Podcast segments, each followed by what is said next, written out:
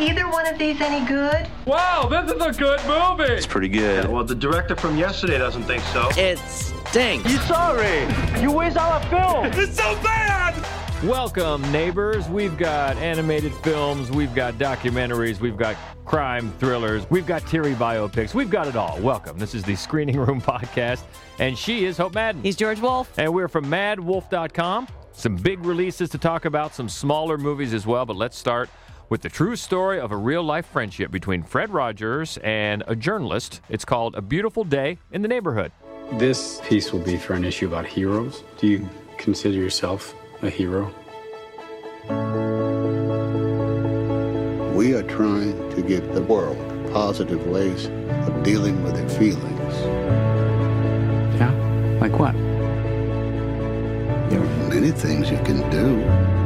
You can play all the lowest keys on a piano at the same time. I think the best thing we can do is to let people know boom, that each one of them is precious.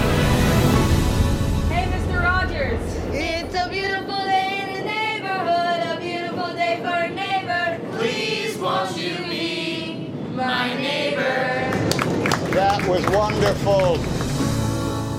Well, it was just, what, two years ago that we got the documentary on Fred Rogers, Yeah. which was great. Oh, it was and so then good. almost almost immediately after that, we started hearing that there was going to be uh, a biopic, and who was going to play him but Tom Hanks, because of course. Exactly. Who else could have done it, really? uh, and and it's it's funny because I think all of us heard it in our own separate ways and thought, oh well, that's perfect. It's it's interesting. We always jokingly, but kind of truthfully, refer to Tom Hanks as GD National Treasure. Tom Hanks. And this morning, when I was calling one of the radio talk shows talking about it, one of the hosts on the radio was talking about how much of basically a treasure uh, Tom Hanks is, and and I caught it at the top of my throat. I almost said GD National Treasure, Tom, which I could have done. I would have gotten away with that, but it just you know got a little bit too close to, to slip in there because we were on live, so uh, I didn't say it. But let's say it now: GD National Treasure, Tom Hanks. That's right. For a GD National Treasure, Fred Rogers. That's true. Uh, and the truth is that, and I didn't realize this at first. It, Fred Rogers is not the main character in right, this. right, right. and they again, these people, almost everyone that we've uh, talked about this movie with and reviewed uh, the movie, even this morning on TV. That is something that surprises everyone that he's not the main character, but when you see the movie, you understand. Right, because it's based or it's inspired by really a uh, an Esquire article that started off as what was supposed to be about a 400 word kind of a puff piece. Esquire was going to do an entire theme on heroes, and they sent one of their journalists who's kind of known for being cynical and a ball buster because they thought that would be funny to Yeah. have him go interview Fred Rogers. Right. And what happened was he really is like that. Mm-hmm. And he just broke this guy's barriers down. And this guy wound up writing a 10,000 word story on how he is a hero, and it became the cover article. Isn't that amazing? In re- reality, the journalist's name was Tom Junod, and here his character name is Lloyd Vogel, but And- basically the same guy. I think one of the reasons they did that is in comparing the two to make it a film. You know, they they introduced Yeah. a whole backstory for the journalist that didn't really exist. Right. It is a fictionalized account. Right, which we say all the time. This is not a documentary. There is a great documentary we just Yes. talked about. Please look it up. Uh, and it's it's almost operates on a very similar plane in that yes, that's how Fred Rogers really Yeah, was. It yeah. was not an act. Right. But they do it in, a, in in the way that you describe through the relationship with this journalist to let it be illustrated how much he changes the hard hard edges of this man. Yeah, because it, you know it, there's an absurdity, and and I think it makes it useful that the main character is this kind of jaded journalist because he just keeps trying to get the guy's real story, and the guy just keeps being Fred Rogers, Yeah. and he just rolls his eyes like, "Fine, okay, we're still doing this," until little by little by little, you know, he wears him down, and and then he, th- this man recognizes that uh, well, basically he could be a better person, and I think that probably is Fred Rogers' greatest gift is that it's hard to spend any time watching him and not think I could be a better person. Well, I think what it also does, you talked about the backstory of this fictional Yeah. writer here, which includes a very troubling relationship with his father, Right. played by Chris Cooper. Who's oh who's he's he's Yeah. wonderful in this as he just always is, and it's so good to see him again. But in doing that,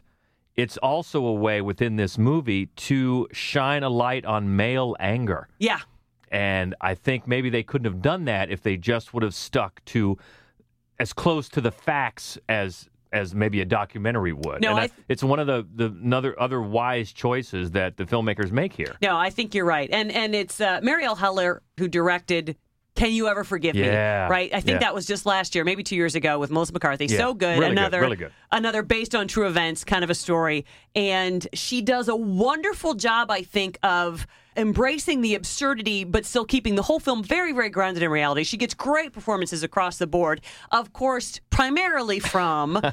Tom Hanks. Yeah. And one of the things that I think Tom Hanks does really well is that he doesn't treat Fred Rogers with awe. He just, as no one else can, right? The rest of us cannot. That's kind of the point of the film. He accepts him as who he is. Mm-hmm. He accepts this is who he truly is. And it's it's a really unerring and quite lovely Yeah, because it's easy for us to say, well, Tom Hanks, of course, GD National Treasure. But think Right. about it. That's a hard role to play, Mr. Rogers. You you could so easily come off as an impersonation. Exactly. Uh, to get it to um, ex- like you said, accept him and have it show through the performance without. Look, I'm trying to talk that way, or I'm trying to throw my shoe that way. Right. It's totally different. Yeah. It's it's not easy to do, even for someone as as talented and as revered as Tom Hanks. And also, I think that that for somebody that is so recognizable, to be able to disappear and become somebody else who is equally recognizable, Yeah. you know, I, I think also it's um it's a subtle enough a performance. It's certainly not showy that it's it's my maybe easy to kind of just you know disregard. Yeah, it's Tom Hanks again, you know, and he's playing a good guy. What's the stretch there? But he's really just wonderful. And also, we should mention um, Matthew Rhys, who plays uh, the journalist Lloyd Vogel. Who I think is primarily known for being on the TV show The Americans. Mm, hmm Not a show we watch because we don't watch TV. No. but he's uh he does a really good job. He does a really really good job in I think kind of a somewhat thankless role of being you know the the jerk. you know. but his um his slow maturity, his slow sort of transformation and and acceptance of his own pain is is really quite moving. Yeah, and especially if you were going to pair it with the documentary. Oh, Uh, yeah. if you haven't seen the documentary already, I think the approach that this movie takes might be even more appreciated to show from, okay, you've got the documentary, which examines his life. He is, of course, the main character. And then you've got this to to use one man's story uh, to illustrate how Mr. Rogers changed people's lives. Yeah. Very well done all the way around. One of the things I think, though, I like the best about this movie is that there are obviously there are things that have been padded and created, fictionalized, and you might watch and go, "That must be one of those moments. That must be one of those moments." You would be surprised at how many Fred Rogers moments are real, are authentic. The Yeah. ones that stick out to you, like, "Well, he didn't really do that." Yes, he did. Yeah, uh, an amazing story and well told. A beautiful day in the neighborhood.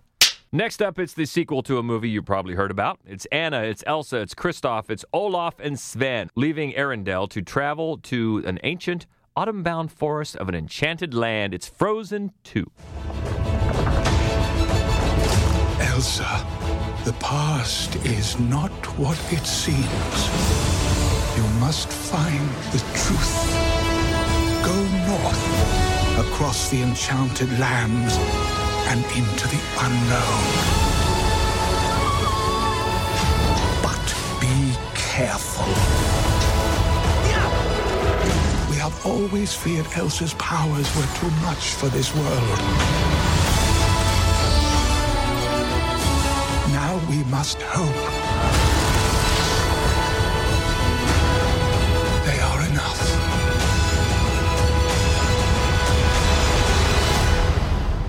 I won't let anything happen to her. I think one of the big surprises here is so many people don't realize it's been six years since Frozen 1 and six years of Let It Go. and this one is, it's pretty simple. If obviously, if you have kids, of a certain age, you're going to be going. You have no choice. You really Let's don't. be honest. You don't. Um, and if you liked the first one, you're going to like this one, just probably a little bit less. Yeah. Because everybody's back. You've got the same uh, directors, writers, uh, co co directors, co writers. You've got the same songwriters. You've got the same voice cast Right. with a couple of additions. Um, and everything is just pretty much aimed at keeping this rolling. Yeah. Look, we, we had something good last time. We're not going to try to reinvent the wheel here, but which is fine because it is. It's perfectly fine family entertainment. Um, there's going to be a new song to sing uh, besides "Let It Go." It's called "The Great Unknown." Get used to it. Uh, but but like everything else in part two, I think it just comes up a little short of part one. Um, it's the the music isn't quite as as good. It's not quite as funny. Although we should say Olaf, Josh Gad, does have some funny bits.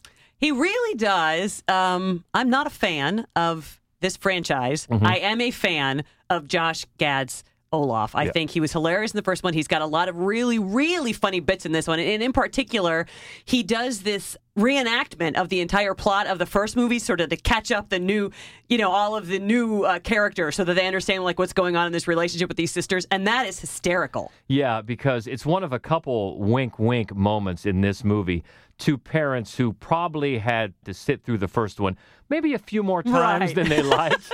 so that's appreciated. Um, but and, and and the adventure takes them to this faraway magical forest where it's up to Elsa to not only free some some captives that have been held in this forest for so so long, but also learn some secrets about uh, her family's past, and that includes, of course, uh, Anna uh, her sister, but specifically how she got her magical powers. Right. So that's really the adventure here. And it's going to be one where it's very familiar right away. You know these characters, you know the voices. I mean, the, the singers, uh, Kristen Bell and Idina Menzel, uh, are back singing as well as they sing, which Yep. is quite well. It's quite well.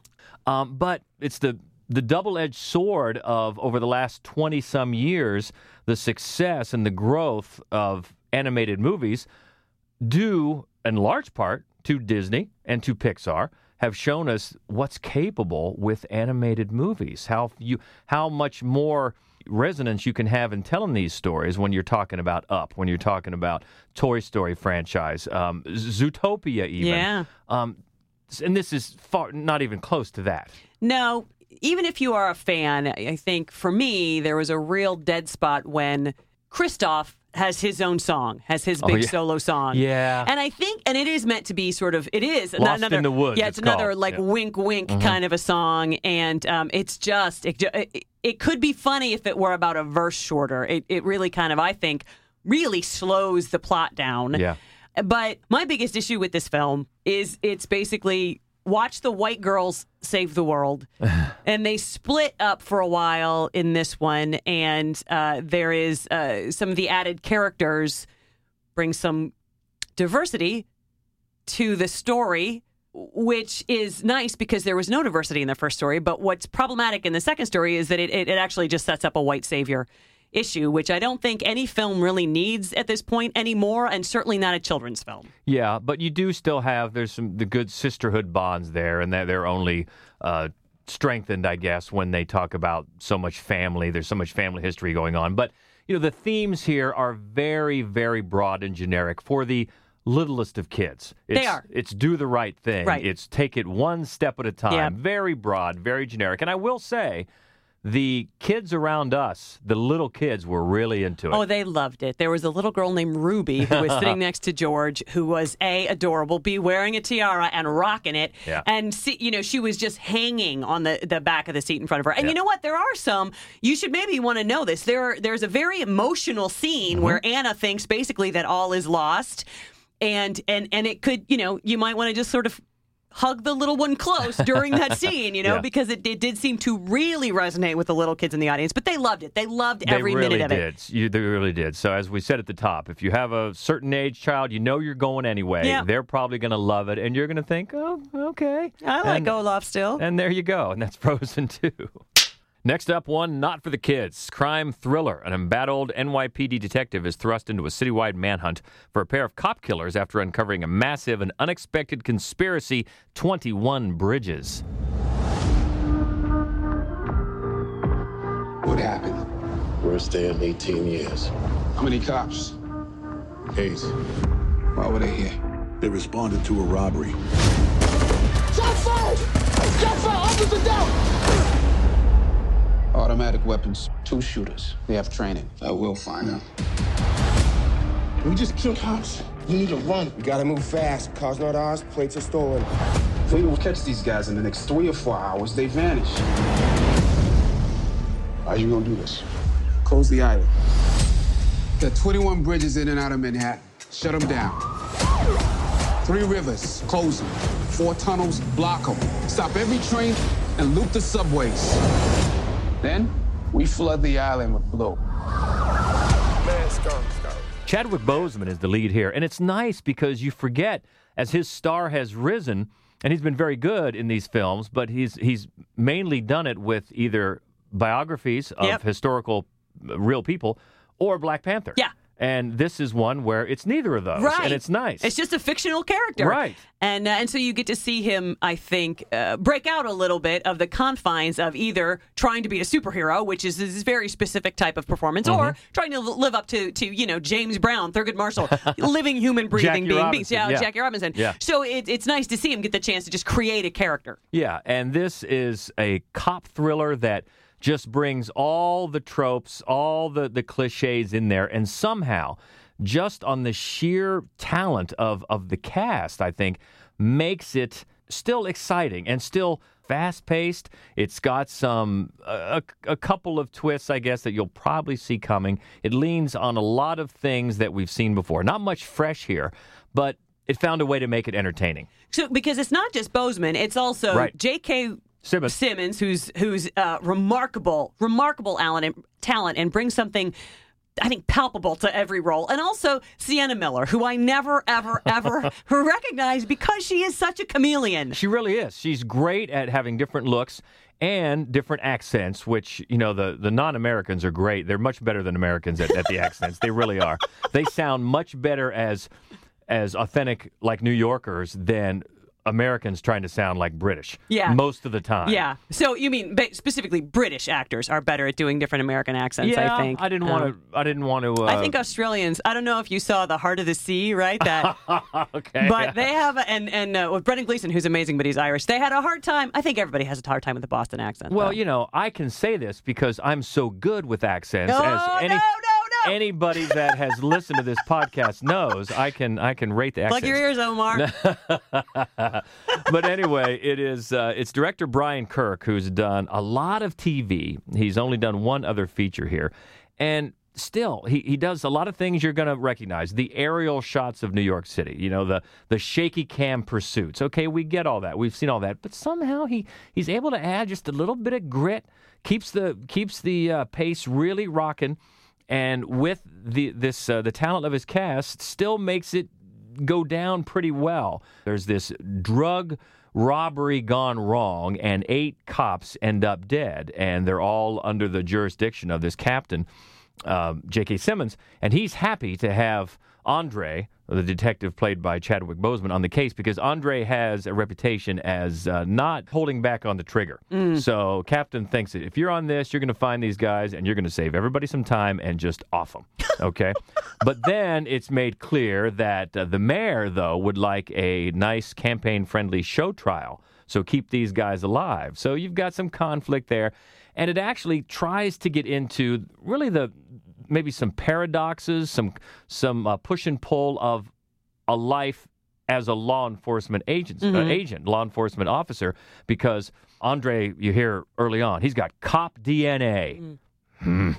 Uh, because his the, his uh, father was killed in action years ago. So there's yeah, there's a lot of those cop cliches, but it's just a thing where you're able to, if you get enough talented people, Yeah. you can overcome a lot. We mm-hmm. we always say it starts with the writing, and it does. And it's interesting. If you watch this movie without looking at the credits, you think, well, you know, that script works about half the time. Right. And then you look at the credits and go, well, it's got two writers, and one of them has a really sterling resume, and one doesn't. So I'm thinking, yep, that checks out. It works about half the time. And other times, some of the the dialogue, you're like, oh. If these actors weren't so good, that would just lay there Yeah. and really kind of call attention to how just shallow it is. But it's one of those. You hate to say it's better than it ought to be. Yeah. But that is kind of how I Mhm. was left with this. It, it moves. It, you feel like nothing is wasted. You're not really bored because these actors always make it interesting to watch, and, and the, the pace is quick. And if you like the bullets flying and the chases and the bloodshed, you'll get that. You probably won't be surprised as to where it goes. But you know what? Is it entertaining? Yes, it is. And that's 21 Bridges.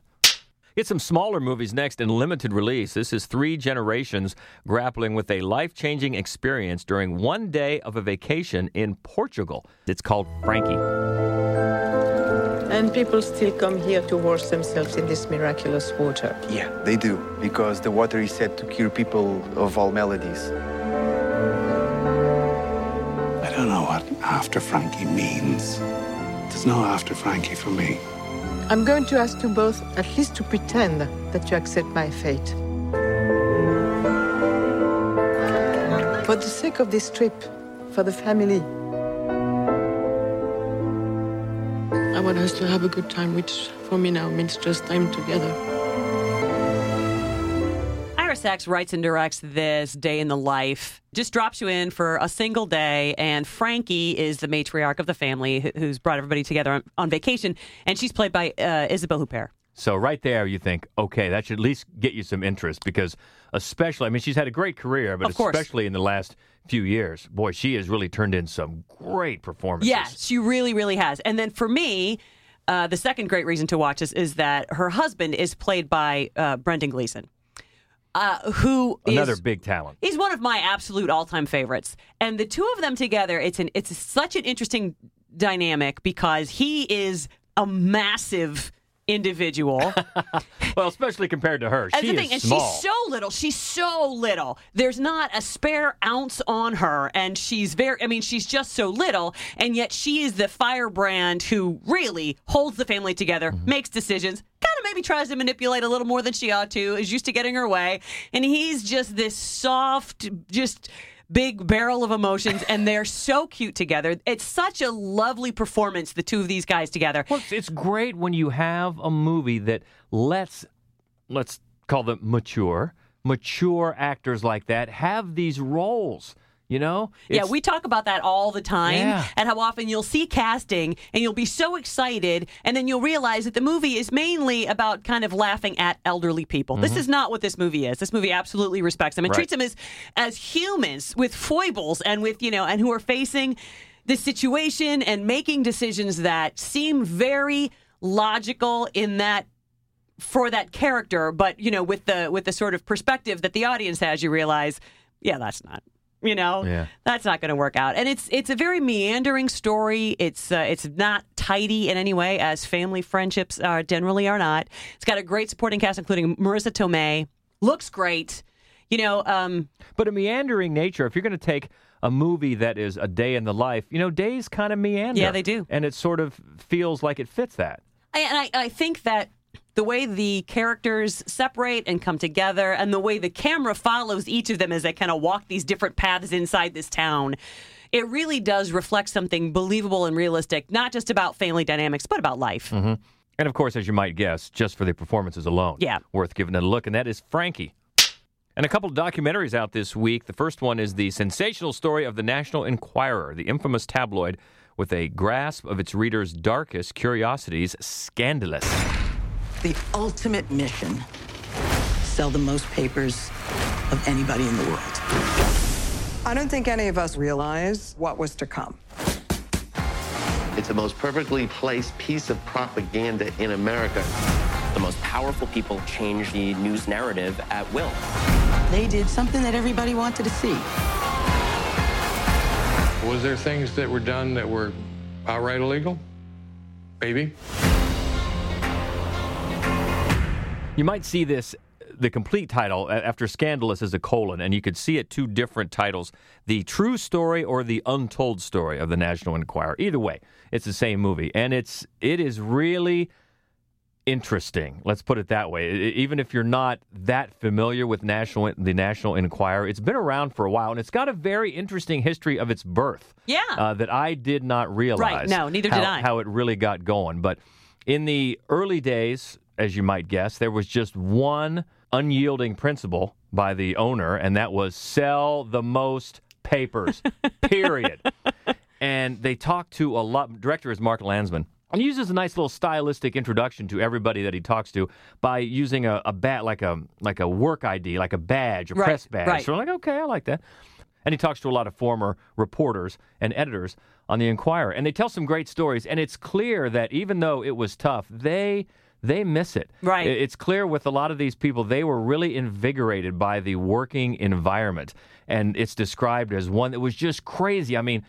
Unchecked expense accounts. You need to fly off somewhere to go get a story, do it. And they weren't worried about it. And parties every Friday where they just brought in all this food and drink and just you know the the money was flowing.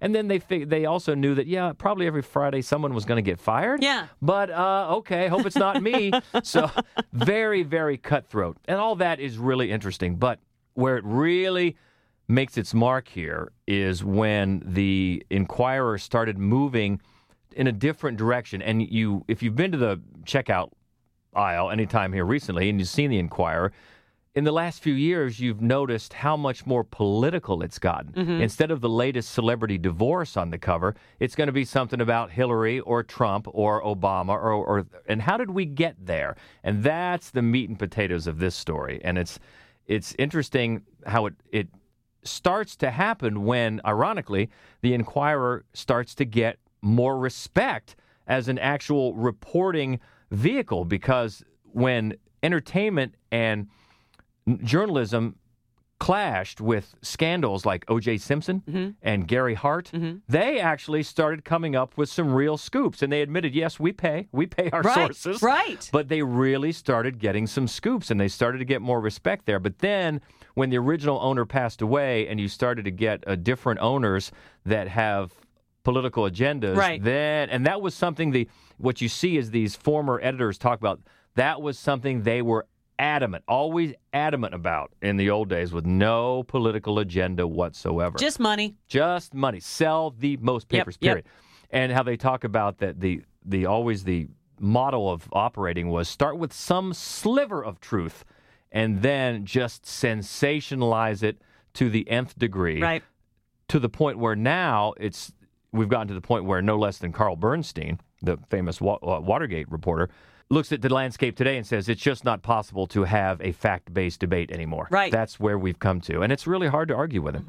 And so, how did we get from A to B, and what part did the National Enquirer play in that? So that's the story here. Once you get through the the uh, history of the paper, then you really start to see okay now we're now we're looking at legacy. We're looking at uh, unintended consequences things like that. And Sure. until you get to the end and somebody says well how did we get and somebody poses the question how did a enquirer subject a favorite enquirer subject donald trump get to be president of the united states? And that is really the main hook of of this movie. How did we evolve to this?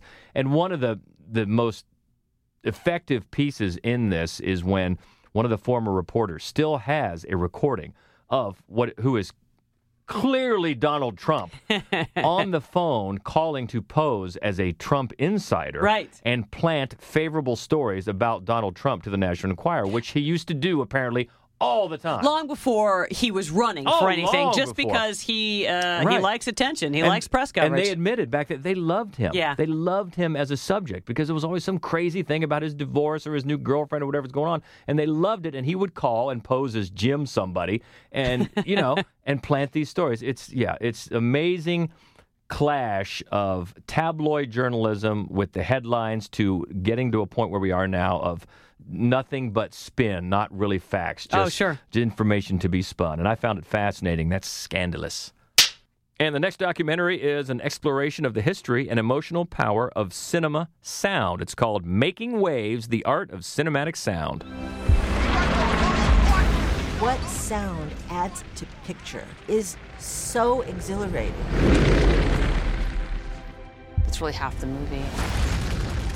Movie's sight and sound. You only express it with sight and sound. Sound is still the best way to experience emotion. It's part of being human. feel those goosebumps, then you've done it right. It's the single most labor intensive editing process I've ever experienced. The work you all do makes these moments eternal.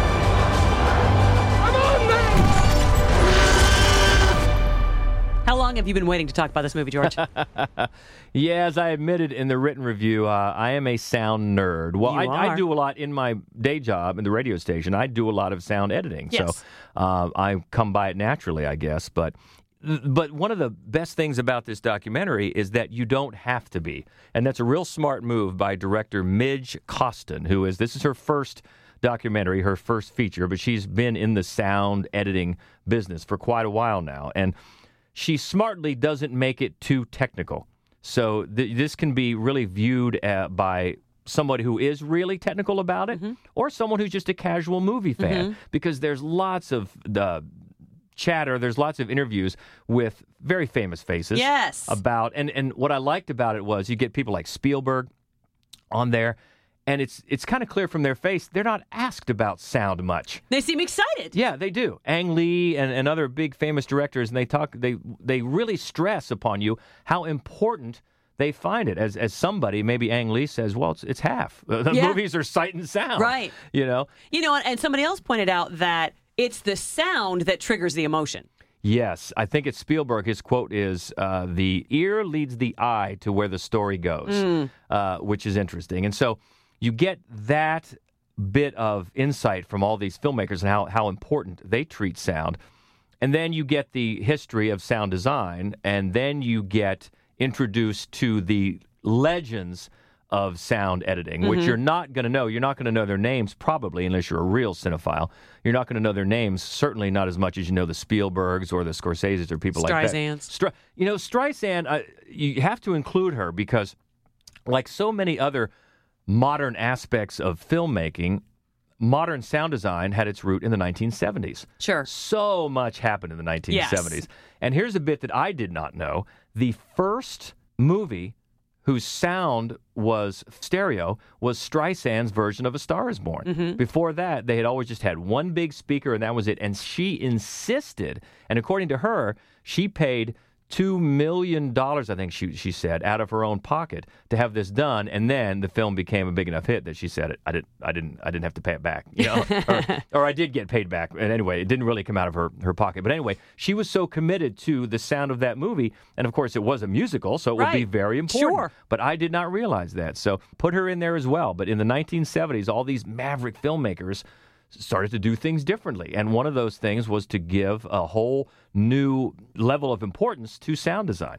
And so uh, you're introduced to the to the legends of that that still uh, are working today. So I think it could work as both a primer on sound design because you're a movie fan, you want to get that little bit of it, and it could also be a nice starter if Mhm. you're really into it and want to go do more research. What could it could be? It could serve for that as well. So I thought it was really enjoyable, uh, especially as a sound geek, Yeah. but uh, it, it- even as a It's a fascinating movie. yeah, it really even is. as a casual movie fan, I think you're going to like it. It's making waves. And with that, let's head to the lobby. Let's all go to the lobby. Let's all go to the lobby. Let's all go to the lobby. First in the lobby out this week on home video and streaming is Blinded by the Light. We're completely biased. Completely biased. as Springsteen fans, but I just can't imagine how you wouldn't be charmed by this movie. Yeah, it's an incredibly charming film. I mean, just go into it knowing that it's as earnest as a film could be, and if you just set your cynicism aside, it's it's hard not to like this film. I mean, yes, it's loaded with Springsteen music, but even if you're not a Springsteen fan, what it's really celebrating here is inspiration. Yeah. And it could be any other type of entertainment. It could be Taylor Swift. It's uh, a, Thank God it's not. It's based on the true story of the guy that wrote the book about Right, being so right. inspired by Springsteen's music that he changed the course of his life to be a writer. And one aspect to some negative reviews that I did read over the last few months were a couple that took the movie to task for too much Springsteen hero worship. Eh, but that is what the movie is about. yes, if he Uh, weren't a hero, if he didn't worship him as his hero, he wouldn't have done all of these things. Yeah, so I found that a little bit uh, a little bit curious, but it knows that it's bordering on cornball and it doesn't care. Its heart is right there, loudly on its sleeve. Yes, it is. And I thought we both thought it was incredibly charming and uh, some good tunes. Dora and the Lost City of Gold is out this week as well. And starring as Dora is a young actress we've actually been impressed by for a while now, Isabella Moner. Uh, she's from Cleveland. She was the young girl Sicario in too. Yes. Yeah. And then she was really good in that Instant Family. Right. Which was better than a It lot of- should have been. Yeah, better than uh, they got credit for. But uh, so she is very talented. And even though I didn't know much about Dora really as the show because our son never watched it really when he was young, but she seemed a little old for the part. They She- take care of it. I mean, they, they make good. it make sense in the film. I think that for fans of the show, there's enough like enough elements that you're going to appreciate, and for I think parents who had to put up with the show, it's very funny in the way it addresses. Dora and her Dora isms. Yeah. Um, I thought it was enjoyable. I mean, it's slight, it's for the family. I remember that our friend Dave, because we gave it a positive review, took his kids and they liked it. So that's endorsement enough, There I you go. think. There you go. And another one. It's funny to me. This has taken this long for this movie to come out on DVD. It seems like we saw it years ago. Uh, Cold War, foreign film. Right, because it was nominated for Best Foreign Language Film last year. So it's so we saw it last December. Nearly a year ago is when we saw it, and I think it streamed earlier than this, but it's finally available as physical copy. Just a beautiful, poetic, unusual, fascinating film. hmm So that one is out as well. Looking ahead to next week, we've got three films we've already seen. and, That's right. And one we're going to see here in a couple of days. Knives Out. Love it. Is a, a very star-studded whodunit is finally coming out. Queen and Slim, which is a movie I saw last night, and I haven't even written the review yet, and I'm so excited to do it. It's one of those that's so good. I want to make sure I get it right. Right. Uh, really, really enjoyed that. And you saw the two popes. I did because uh, a lot of Catholicism uh, in this background. So Uh, that's out next week. And also, uh, Shia LaBeouf's kind of autobiographical film. He's the writer and he's also the star as his own father, Honey Boy. Comes out, and we're interested in that. We should see that in the next couple of days. So, uh, good stuff to talk about next week, and some good stuff to still keep talking about this week. If you want to chime in on any of the movies that we talked about this week, please do. You can find us on Twitter. That's the easiest way. We're at Mad Wolf, M A D D W O L F. Also on Instagram and Facebook. It's Mad Wolf Columbus and the main website with all of our written reviews, our other podcast, Fright Club, other fun stuff. You can always find us at maddwolf.com, and we always appreciate you checking in. And if you would take a second and just subscribe, rate, and review the podcast, we would super appreciate it. Yes, we would. Super. So until next week, she is Hope Madden. And he's George Wolf. And this is the Screening Room Podcast. See ya. I do wish we could chat longer, but I'm having an old friend for dinner. Bye.